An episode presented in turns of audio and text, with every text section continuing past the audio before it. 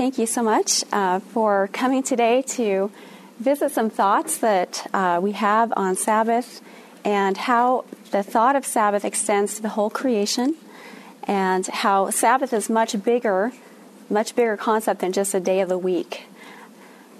And I wanted to start with Dr. Tonstad's slide, his beginning slide from last time, to get some continuity to this presentation, um, but also to start asking the question of, um, of, of how Sabbath is much bigger than, than we've been thinking of it, and how that is related to how we deal with, how humans deal with the non-human, sorry, the non-human world.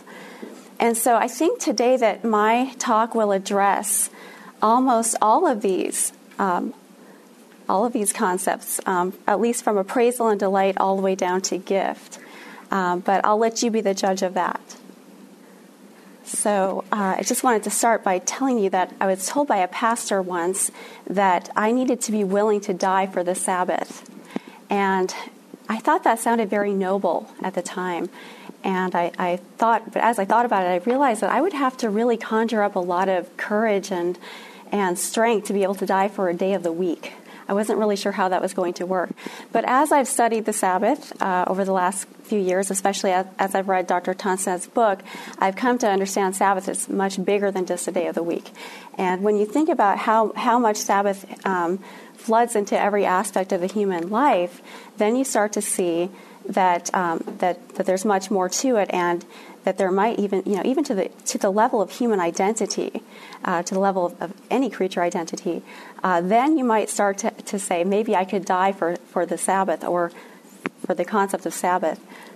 Sabbath, in the big sense, is much more than just a day of the week. The big sense of Sabbath extends into every aspect of human and non human life, to the levels of society, economy, environment, public health, and even individual identity.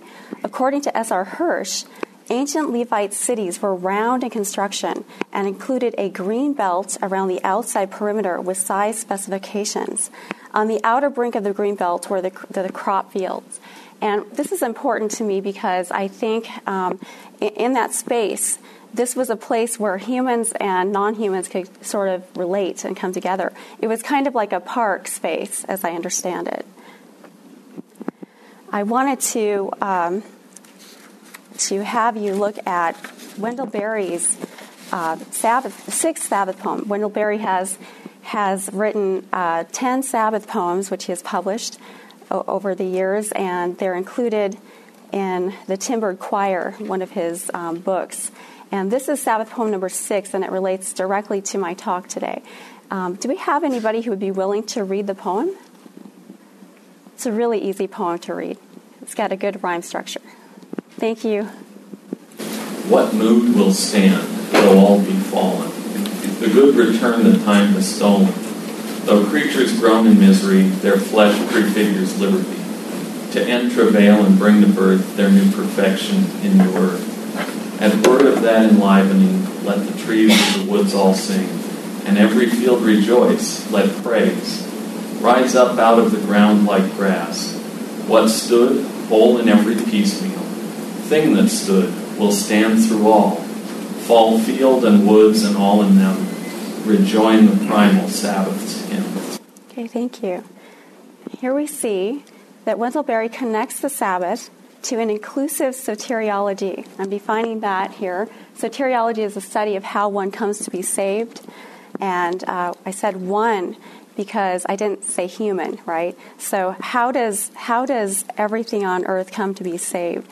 So I'm, I'm calling that inclusive soteriology. This is the thought that we're going to trace through history today, um, both poetic history and some theological history as well.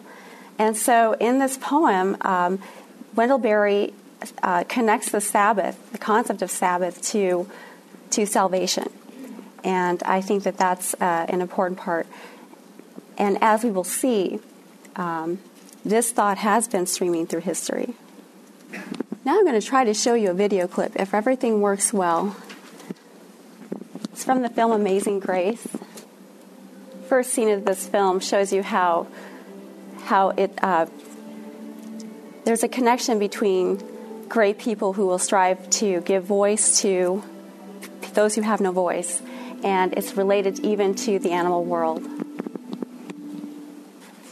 William Wilberforce is best known today for his long fight in Parliament for the abolition of the slave trade. But he also founded over 65 social welfare societies, including the Society for the Prevention of Cruelty to Animals. Later, Queen Victoria signified her approval, adding royal to the title. The opening scene of the film Amazing Grace shows a sickly Wilberforce stopping his carriage in the rain to stop a man from beating his horse, even though his reputation, Wilberforce's reputation in Parliament, caused him to be recognized. He did not consider such activities to be beneath him, seeking to advocate for those who had no voice. Wilberforce's household contained a menagerie of wild animals, including a wild hare. Pet keeping practices go back much further, of course. From ancient Greek, uh, Greek and Roman epitaphs, we see that from an- antiquity, people have memorialized their pets. Alexander the Great and Hadrian both kept pets although pet keeping in antiquity cro- uh, sorry, crossed the bounds of social status. There are companion animal depictions in medi- sorry, medieval and post medieval art. Uh, for example, you might see a piece where a, um, a monk in a cell, maybe in 7th century or 8th century England, and a cat is sitting in the corner of that picture. Uh, you might also see a tiny dog taking a nap in the lap of a Chinese concubine, or a sleek greyhound lifting his paw to get a thorn removed. And I wanted to um, maybe pass this book around. Uh, depictions of um, artwork in 18th and 19th century, if you want to take a look. There's a depiction in there of Sir Walter Scott and his dog, Maida. And Sir Walter Scott made his dog famous because he wrote about his dog in his poems. So, uh, along with Wilbur, Wilbur, uh, sorry, William Wilberforce, we have um, Jeremy Bentham, who is also uh, known as an animal advocate um, the end of the 18th century. So, in, in British and in, in French history, um, animal advocacy goes back at least to uh, the, the end of the 18th century. At least that's where historians have placed it. But there's evidence now that it goes back even further um, when we look at poetry, and that's what we're going to look at today. Is the poetry of two men in particular who were working in the early 18th century, and um, we're going to see what they have to say about animals. Jeremy Bentham, philosopher and advocate of utilitarianism, also urged that care be taken to alleviate the suffering of animals. It was during this time that the greatest numbers of vivisections were being performed. It has been said that not a single dog could be found in the streets of Paris as the scientists competed to publish new findings, although some were more disturbed than others by the pleading eyes and howling voices. One very cruel practice was to use live birds inside mechanical toys in order to make them move. The scene that we saw with Wilberforce stopping the carriage reminds me of one of my favorite quotations by Ellen White in The Desire of Ages. Could I get a reader for this one? Jesus was the fountain of healing mercy for the world, and through all those secluded years of Nazareth, his life flowed out in currents of sympathy and tenderness. The aged and sorrowing, and the sin burdened, the children at play in their innocent joy, the little creatures of the groves, the patient beasts of burden, all were happier for his presence. He whose word of power upheld the world would stoop to relieve a wounded bird. There was nothing beneath his nose, nothing to which he disdained to minister. Okay, so um, just wanted to refresh our memory that Christ himself was uh, somebody who would reach down to care for small animals. Okay, now we're going to switch gears and talk about a, another concept that is related to uh, what we'll see in the poetry today. And um, this is being defined by Richard Bauckham, and it's I think the term can help us to express the kinship between humans and non humans that were, was established at creation and that will be again in the new earth. And so it's defined here as um, ideal conditions of human flourishing that regularly feature the non human creation and imagine ideal relationships between humans and other creatures, both flora and fauna. And how does this play out in theology? Interesting thing is that there are connections um, backward and forward. So we uh, Ecotopia points backward as well as pointing forward historically. In the next few slides, we will trace a history of a theological idea through several centuries, noting the oscillating relationship between past and future. So again, um, it, it can we can look at the overarching theme of the Bible and the eschatological sense. Um, we're also going to be looking um, backwards at the protological sense. And we'll start with a, a verse in Romans 8. If we could get a reader for this one. And you'll want to wait for the mic so we can hear you. For the creation waits with eager longing for the revealing of the sons of God. For the creation was subject to futility, not willingly, but because of him who subjected it, in hope that the creation itself will be set free from its bondage of decay and obtain the freedom and the glory of the children of God. For we know that the whole creation has been growing together in the pains of childbirth until now. And not only the creation, but we ourselves, who have the first fruits of the Spirit, grown inwardly as we wait eagerly for the adoption of sons. So, beginning with this thought, we're going to see how theologians since Paul have uh, interpreted uh, these ideas here. And we'll start with Augustine, although we'll eventually go backwards, but fourth century. Augustine saying, For living creatures show their love of bodily peace by their avoidance of pain and by their pursuit of pleasure to satisfy the demands of their appetites, they demonstrate their love of peace of soul. In just the same way, by shunning death, they indicate quite clearly how great is their love of the peace in which soul and body are harmoniously united. This thought here is um, given by Andrew Linzey in his book, and he he is giving this idea that uh, Augustine here gives us the kind of the um, basic idea that there might be something to uh, animal soul, or or um, the idea that animals uh, are sentient and and they deserve more thought than they've had before. So we'll start with Augustine, then we're going to move backwards, and I know I have a reader for this slide. We'll start with St. Irenaeus in the second century. And this is our Lord, who in the last times was made man, existing in this world, and who in an invisible manner contains all things created, and is inherent to the entire creation, since the Word of God governs and arranges all things. Again, the idea of creation, the whole creation being a part of uh, God's plan of redemption. And John of the Cross.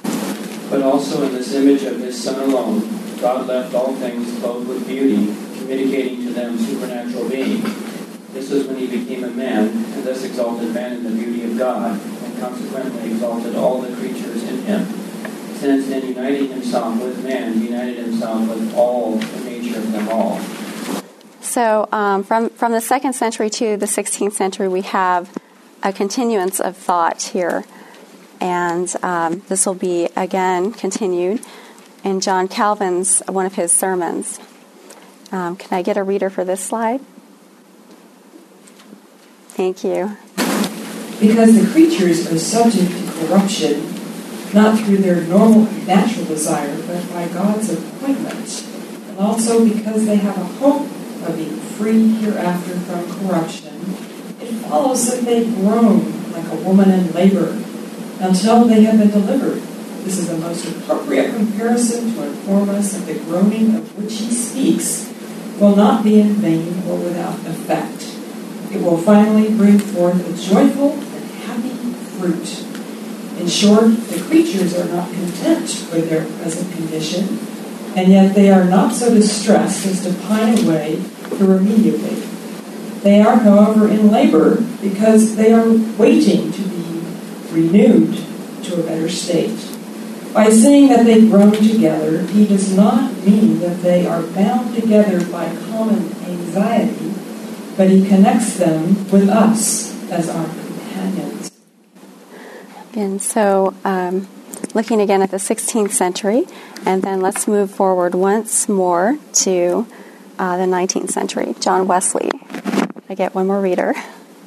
If we stand for a few particulars, the whole creation will then undoubtedly be restored, not only to the vigor, strength, and swiftness with which they had at their creation, but to a far greater, greater degree of each than they ever enjoyed. They will be restored not only to that measure of understanding which they had in paradise, but to a degree of it much higher than that, as the understanding of an elephant is beyond that of a worm. They will suffer no more, either from within or without. The days of their groaning are ended. They shall enjoy happiness suited to their state, without alloy, without interruption, and without end. So again, we hear the echoes of Romans 8 coming through the centuries. Let's move on and see if, if uh, this will inspire any controversy or commentary. Okay, well, I want to start with the poet Richard Lewis, early American poet, colonial poet. He was fr- uh, from Wales, and he was educated at Harvard briefly before he came to to the colonies as a um, tutor. And he was a tutor of Latin, and because he read so much Latin poetry, he became himself a neoclassical poet. And so his models were Virgil and Theocritus and, and um, other classical poets. Um, uh, he came to Maryland, and once there, he started to to get caught up in, in the natural science that was happening at that time. Uh, people were collecting specimens from the Americas and sending them back over to England to the Royal Society. And so he started getting involved in that. He, he sent reports. One of his reports was on a on a, a, very loud bang that he heard over the river. And he couldn't figure out what that was, but he reported that to the Royal Society. And uh, anything that he heard or, or things that he could gather and collect, he would send. Um, and there were lots of people doing this at this time. Um, he is best known for his poem A Journey from Patapsco in Maryland to Annapolis, in which he describes the early landscapes of woodland, meadow, and river as he rides his horse um, to, from his house to the ferry. Um, as Lewis writes about his journey, he names and describes birds in a very similar way to the descriptions found in natural historian Mark Catesby's in, um, sorry, his etchings. Catesby published his etchings shortly before Lewis published his poem, so there's a relationship uh, between these two as, as uh, to when they were publishing their works. And um, I'm going to show you in, in a couple slides, I'll show you uh, some of Mark Catesby's works. Catesby was a natural historian artist and pre Audubon. So um, the difference between Catesby and Audubon is that Catesby liked to take his subjects live, whereas Audubon, um, unfortunately, typically killed them before he would uh, paint them. But um, Catesby is also known, uh, he was very interested in botany, so the bird pictures that you, you see um, are always in context with a plant that they would probably be uh, sitting on. Uh, the other poem I want to examine uh, briefly is his poem to Mr. Samuel Hastings, Shipwright of Philadelphia. Uh, this early Lewis poem congratulated his friend and shipwright, Samuel Hastings, on the launching of his ship. He uses the image of Noah's Ark to insert an inclusive soteriology. So, could I get a reader for this passage, please? It's very interesting as far as what he includes and the imagery as well. The wondrous ark, built by divine command, rose slowly underneath thy forming hand. Finished at length, the mighty work appears, the labor of an hundred rolling years. Within its womb, the universal race of insects, beasts, birds, men obtain a place, who in due time should meet a second birth and with their offspring fill the future earth. So you can see here he even includes insects in in this scheme, and um, the imagery of the ark as a womb, I think, is is very um, illuminating in, in, a certain sense and intriguing in a certain sense. Um, anybody want to comment on this poem? We see the pointing backward and, and the pointing forward again, right? to this idea of inclusiveness. So this was this was a kind of thing that poets at the time were thinking of. In Food for Critics, we're going to see another something else emerging. This is Lewis's most direct address against animal cruelty. The title of the poem is an allusion to his, poet, uh, his poetry critics as well as his political ones. So he's kind of putting his, his poetry out there, saying, okay, I know that I'm going to be criticized by the poets, but at, as well, I have a political idea that will probably um, gain some uh, critique as well. And this is the, the one of the pictures of Mark Catesby's birds. Uh, La Sierra University, by the way, has a, a facsimile of Catesby's edition, and it's absolutely it's the biggest folio I've ever seen. It's actually downstairs, kept away in the vault, and I think when I opened it up, I was probably the first person to ever lay eyes on it because it was it was ever it just looked very new and crisp and clean. Um, but it's very beautiful. Um, the pictures are, are brilliant in color, and um, he has quite a few bird pictures as well as other animal pictures.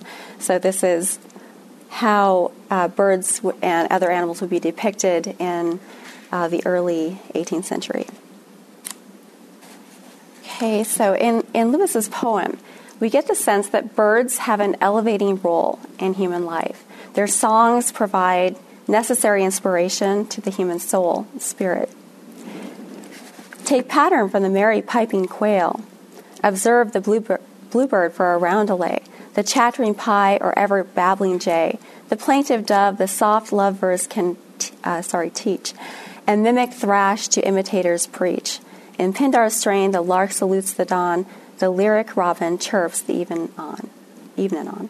And so the, the idea here is that bird song is necessary to humans, and that birds can even provide an example for how humans can live.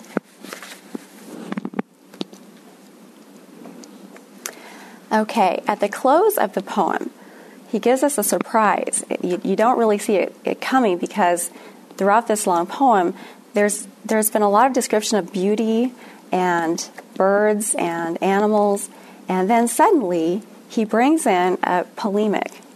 So the idea that we shouldn't go out to harm the animals.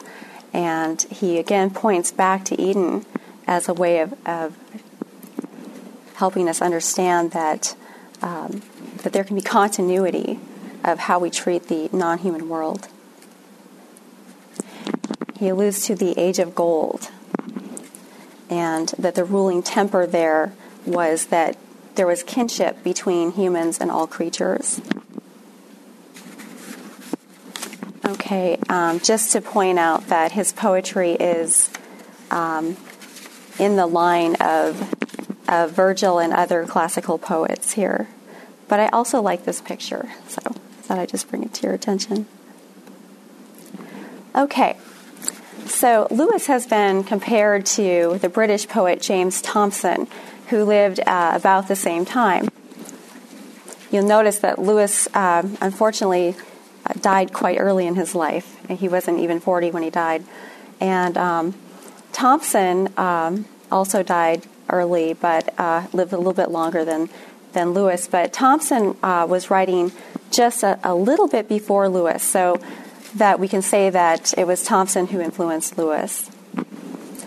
He is well known for penning a poem that became the Royal Navy theme song in, in Britain and he published The Seasons, which is probably his best known work. He published it serially between 1726 and 1730. It was a poem that he continued to work on for the rest of his life. And so the seasons are there, uh, starting with winter and ending with autumn. Um, one, one of the things about Thomson I wanted to point out was that he, was, he had a high respect for science. And what he would do to compose his poetry is he would read a science treatise and he would take the language from the science treatise and just convert it into poetry, almost line for line. So you can actually uh, pick out different scientists in his work that way. And uh, it was his best way of describing what he would see. So we're going to start with spring. And it, a spring is an extended narrative of a bird family in which the family roles represent humankind through analogy. Toward the end of spring, Thomson layers his analogy with anti slavery rhetoric, thinly veiled, and at the same time demonstrates regard for kinship between humans and non humans. And if we could get somebody to read this slide. Be not bemused, ashamed here to bemoan her brothers the grove, by tyrant men human caught, and in the narrow cage from liberty confined, and boundless air. Dull are the pretty slaves, their plumage dull, ragged, and all its brightening luster lost, nor is the sprightly wildness in their notes, which clear and vigorous warbles from them, uh, warbles from the Greek beach. Oh, then, ye friends of love and love-taught song, spare the soft tribes. This barbarous art forbear. If on your bosom innocence can win, music engage, or piety persuade. So again, we see uh, the connection uh, here between uh, he's he's driving the connection between slavery and the way that some animals are treated, locked up in cages. In autumn, he adds an anti-hunting polemic, which is another idea that connects his poetry to Lewis's. Could I get somebody to read this passage from Autumn? Oh, let not, aimed from some inhuman eye, begun the music of the coming year, destroyed and harmless, unsuspecting harm, lay the weak tribes, a miserable prey, in mingled murder, fluttering on the ground. Okay. In Winter, which is his longest poem, uh, we see um, again the uh, the idea of the inclusive soteriology, and this is probably the most powerful um, of all the passages. I think I'll go ahead and read this one. Tis come, the glorious morn, the second birth of heaven and earth. Awakening nature hears the new creating word and starts to life in every heightened form, from pain and death forever free. The great eternal scheme, involving all, and in a perfect whole uniting, as the prospect wider spreads. To reason's eye refined clears up apace, ye vainly wise, ye blind presumptuous, now, confounded in the dust, adore that power and wisdom oft arraigned. And so, again, you can see in the first uh, few lines of this poem that we have the idea of, of a mourning, of the um, redemption mourning, and and it's uh, the salvation is being extended again to every creature, and even to the earth itself. And the end of the poem is again trying to uh, embrace that concept. Ye good distressed, ye noble few, who here unbending stand beneath life's pressure, yet a little while, and what your bounded view, which only saw a little part, deemed evil is no more. The storms of wintry time will quickly pass, and one unbounded spring encircle all. So, again, the idea of, of something that is inclusive. Okay, so we have a scriptural ethic that is uh, running through these passages, and uh, I wanted to move to what the Jewish eco critics say about um, the relationship between humans and non humans. So I'm reading here from Ellen Davis's book called Scripture, Culture, and Agriculture. I know that some of you know about this book and you like this book. And I'll, I'll, just read this passage. Taken as a whole, biblical law seeks to inculcate a precise awareness of physical being, of human life in a particular place, the land of Canaan, shared with other creatures, trees and birds and animals, whose own lives are precious and vulnerable. So, this idea that animal life and um, other other uh, non-human life, t- trees, plants, um, they have value in and of themselves. They're not just value, valuable because we as humans place value on them. They have their own inherent value. And uh, just to add in some antecedents from the Old Testament, we have from Genesis 9, 8 through 9, and I've added an interpretation from the Rabbi Everett Gendler here. Um, this is uh, the passage where uh, Noah and his family have come off the ark and they're receiving the blessing from God. And God says to them in Genesis 9, 8 through 9, I now establish my covenant with you and your offspring to come, and with every living thing that is with you birds, cattle, and every wild beast as well, all that have come out of the ark, every living thing on earth. So, uh, according to Gendler, in this passage, both these terms uh, that mean covenant and sign apply to all living creatures and to the earth, actually, the earth as well, not only to humans. And if I could get somebody to read this this passage from Jeremy Benstein's work on the Torah. Thank you, David. The Torah affirms three central propositions regarding animals and their treatment. That although although they are ownable, they are more than chattel. That chattel? Chattel. That they do indeed suffer, and that it is incumbent upon us to minimize that suffering in our dealings with them, as well as laws of the separation of milk and meat, the life of the animal its death, feeding domestic animals being uh, animals before oneself, and critical attitudes to hunting among others.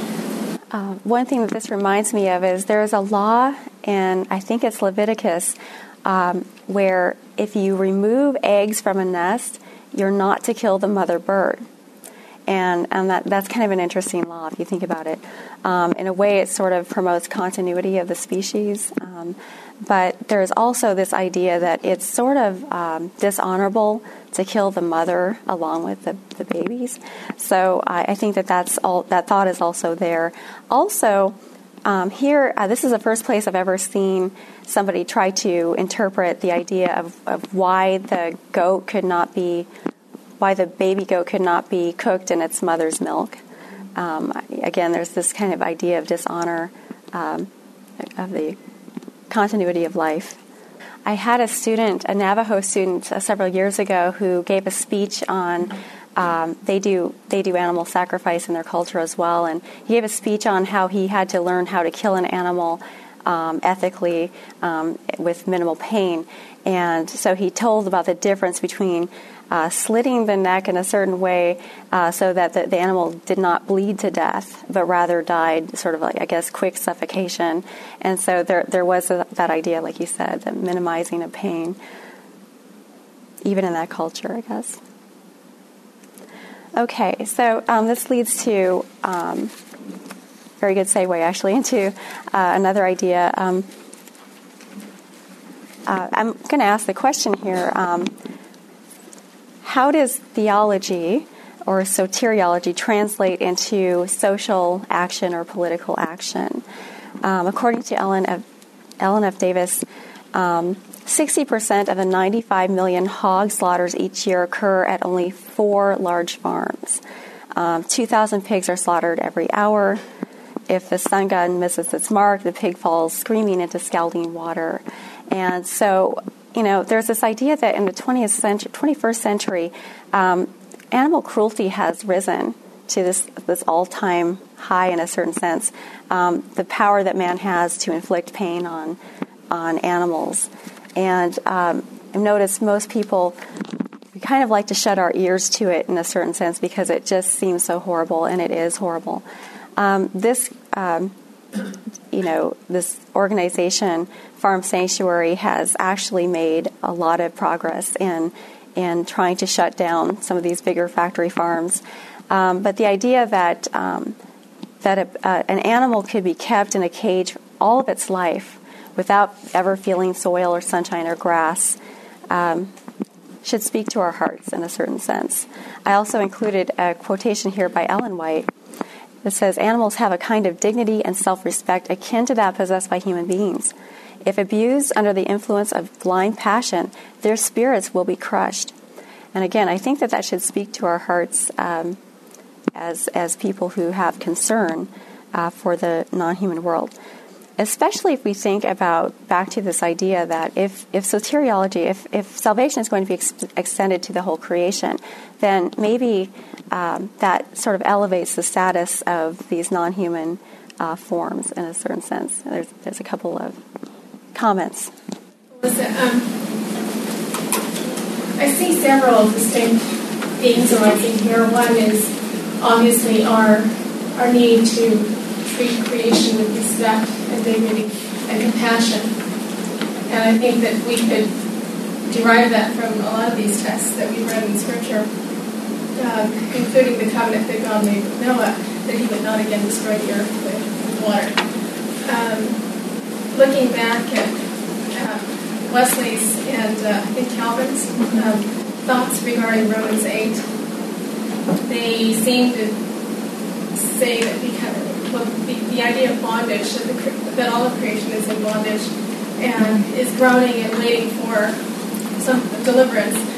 Um, clearly, I, I personally can take from that that the there will be a restoration in which life that then will be will be without suffering and will, will not be in the state of bondage.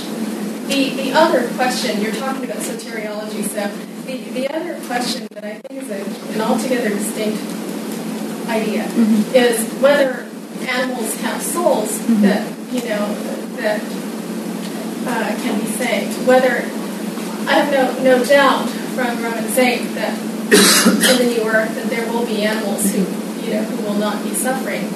Will they be the same animal that was on this earth? You know, the same memory and, and, and so forth. So that's that's another um, issue, and I I'm interested in kind of what where you're going with this. Okay. you're anticipating one of the next slides, actually, but there was another comment. I'd just like to go back to the slaughtering of animals. I was at a birthday party back in Nebraska a few weeks ago. My brother-in-law turned 80, and he's a veteran in VA. And uh, one of the gentlemen that was there worked for uh, Iowa Beef Pack.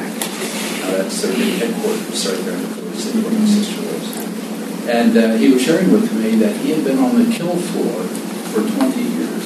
Mm. And his whole responsibility was to slaughter critters that came through the line mm-hmm. for 20 years. And you stop to think of the influence that must have on a person mm-hmm. who his whole life is spent David. Yes, thank you.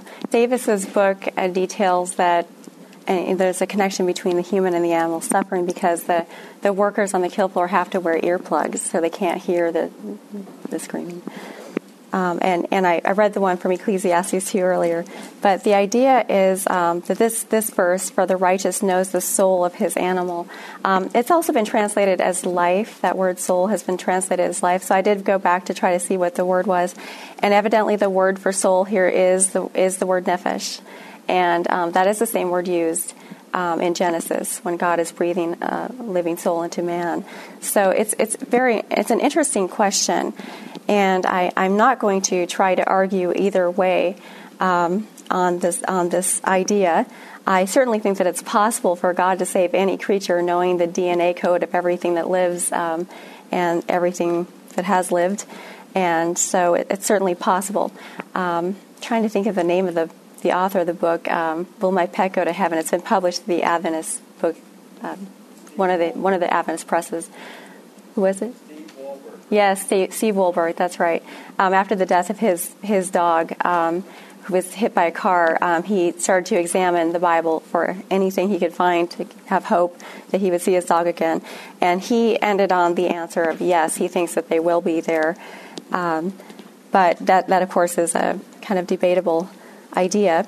Um, I think it's possible. I think it's certainly possible. Um, and I'd be willing to hear what you think as well. Uh, Jeremy uh, Benstein's comment here, I think, is interesting. Being righteous necessitates not only providing for animals as one would for any property, but also acquire, acquiring intimate knowledge of the animal's self. The idea that animals have a self. This is neither abstract nor instrumental knowledge. It is part of a relationship, and as anybody who has had a pet will attest, the knowledge and resultant obligation is mutual. So, how many here have had pets? I'm just curious, or have them currently. Okay. Now, we can divide a room really quickly by asking how many here are dog lovers? okay. How many here are cat lovers? okay, see? Anybody here who loves both? okay, we have a few of those too, animal loving. So uh, you kind of you, you know that this idea that you know the soul of your animal. Do you feel like that's true? Do you know the soul of your animal? Can you look into your animal's eyes and see something there um, that's that is important? Okay. I think that we would like to see our our animals again. Oh yes, let's not divide plant and animal. Okay. Are there any plant people in the room? botany, botany people. That's a good question. okay. Yes, absolutely. We don't want to avoid that. My talk today was more on animals, but yes. I, I do actually want to make a distinction because the body, uh, excuse me, Genesis says God breathed into the breath of life. Mm-hmm. God and, and then became a living soul. So body plus breath mm-hmm. equals living soul. So I've been sitting here thinking, fish? You where, we make distinction? It's a great question. It's a great question, and it's, it's a highly debated question in, in the literature. So, and even in even in literature that doesn't consider this subject really. I mean, I think a lot of people try to consider that question when they think of animal ethics, you know. Okay, so um, I wanted to include this passage um, from Ellen White on the subject of abusing animals because it just gives us a sense that um, that God sees, you know, that God sees this issue as, as important. Um, she says, There were beasts in Eden, and there will be beasts in the earth made new. Unless the men who have indulged in cruelty towards God's creatures here overcome that disposition and become just, or sorry, become like Jesus, kind and merciful, they will never share in the inheritance of the righteous. They would if they exercise the same spirit that had not been overcome here. All disposition to cause pain to our fellow men or to the brute creation is satanic. Now, I realize I'm preaching to the choir here, but, but I, I think that that's an important statement. And last but not least, um, although uh, my uh, revered um, uh, I, I, revere this this uh, this student. Uh, he's he's actually um, an ethologist. And has anybody read um, Marc Bekoff's work lately? Okay. Well, he wrote the animal uh, the sorry the Animal Rights Manifesto, and he was at the conference that I recently attended last summer, and basically be- because of his extensive work with animals, where he's actually interacting with them, not just observing them from a distance, he indicates that um, that and he's pro-vegetarian. I'm not necessarily necessarily um, being pro-vegetarian here, but I, thought it was an interesting quotation to use in this presentation because uh, it kind of raises again raises the status of the animal. So he says it's not so much a matter of what you are eating as who you are eating, perhaps. And he's dealing probably more with personality issues, uh, but I thought it kind of fit into the idea of of uh, animals as living souls, that kind of thing. I just had a question, something I've been wondering about. I mean, you quote from Ellen White. Mentions uh, cruelty towards God's creatures, and and I wonder for myself is there a subtle cruelty that we, even as Christians, partake in by the products we use or the things we consume? Uh, you know, if we're using eggs and those chickens are on a farm and they're not seeing the light in the sun. Mm-hmm. I've got a leather purse, you know, and I don't see the creature that has to, you know, give up his life so I have leather. Yes. I mean, what are we to do? What what does God expect? Did Jesus wear leather sandals? I mean, I'm just curious. Any thoughts? Well, I'd like to open it up to the audience first before I respond. Any any thoughts? On I think that's an excellent valid point. When I was young, I grew up on a small farm. We actually ate our pets, uh, and made Julie. They, they were really tasty, but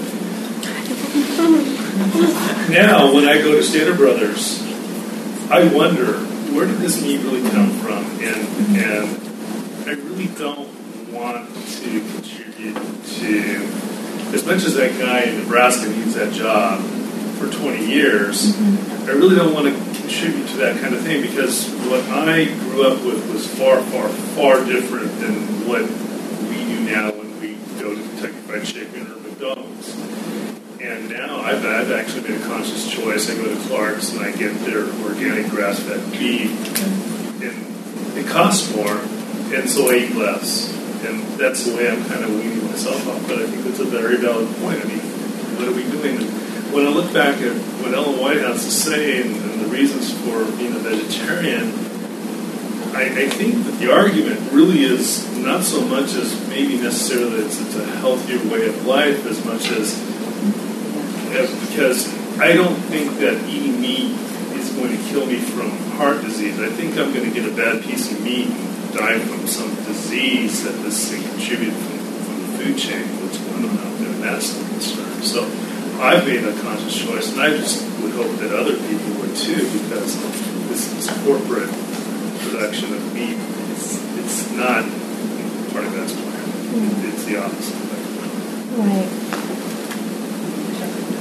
But the problem with corporate in the vegetable uh, world now is that now all these hybrid vegetables, they may look nice and all, but they may not be giving you the nutrients that you thought you were getting from the tomato that your grandmother grew. That's true. So uh, I guess we're going to go hungry. I, I do shop at the uh, the uh, market here on Sunday mornings in Loma Linda, and there's a fellow that grows his own, so I try to avoid the uh, advertised stuff. Yes. Possible English choices. I, I love the fact that there are so many um, farmers markets in this area that where we can get some of these things in fresh supply. How do we convert our dogs to vegetarian? I have the answer.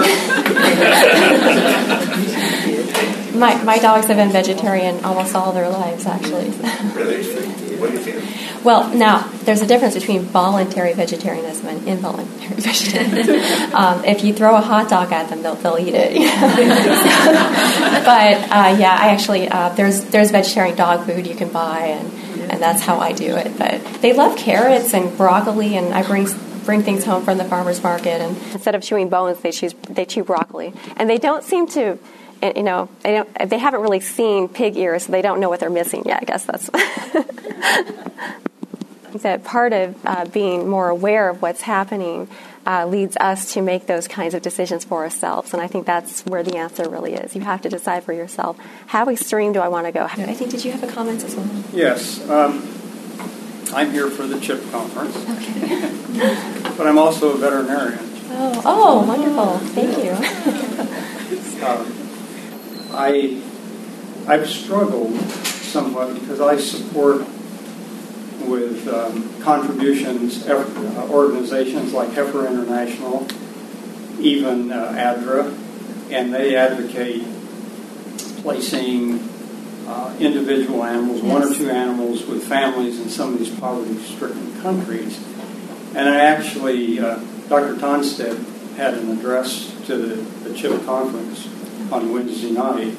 And so I asked to have an appointment with him on Thursday because I've, I've struggled with this. Um, uh, I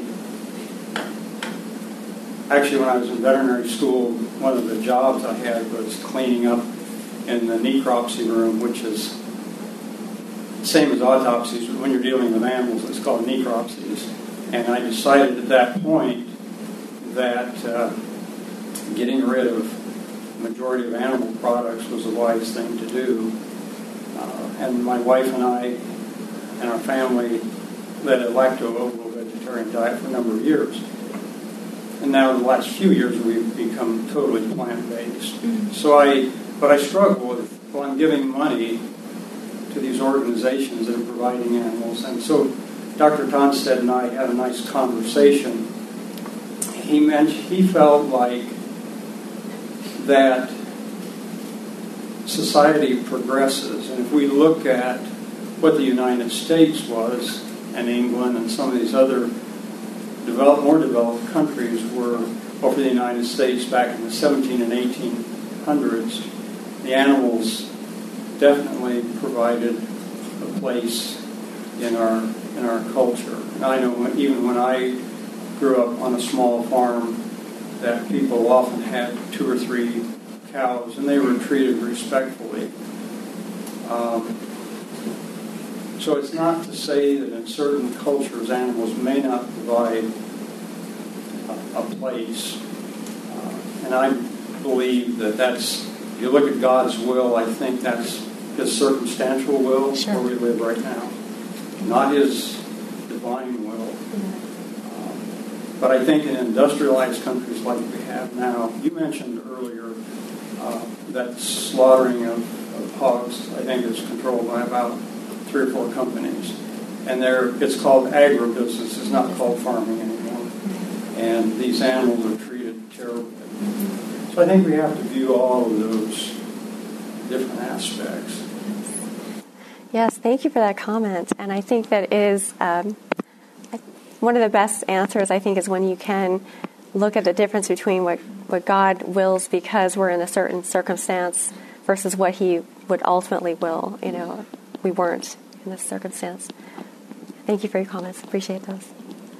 Okay, well, we're uh, out of time actually, but um, just I don't know how many of you can stay back, but I wanted to just show you a piece of what I think of is heaven on earth. Kevin Richardson uh, works with um, wild animals that have, have been tamed to some degree on his uh, preserve in Africa, um, close to Johannesburg. And I'm just going to um, play this. I don't think we're going to have a lot of sound. The music is very inspiring, so if you want to look at the link and, and take a look at this at home.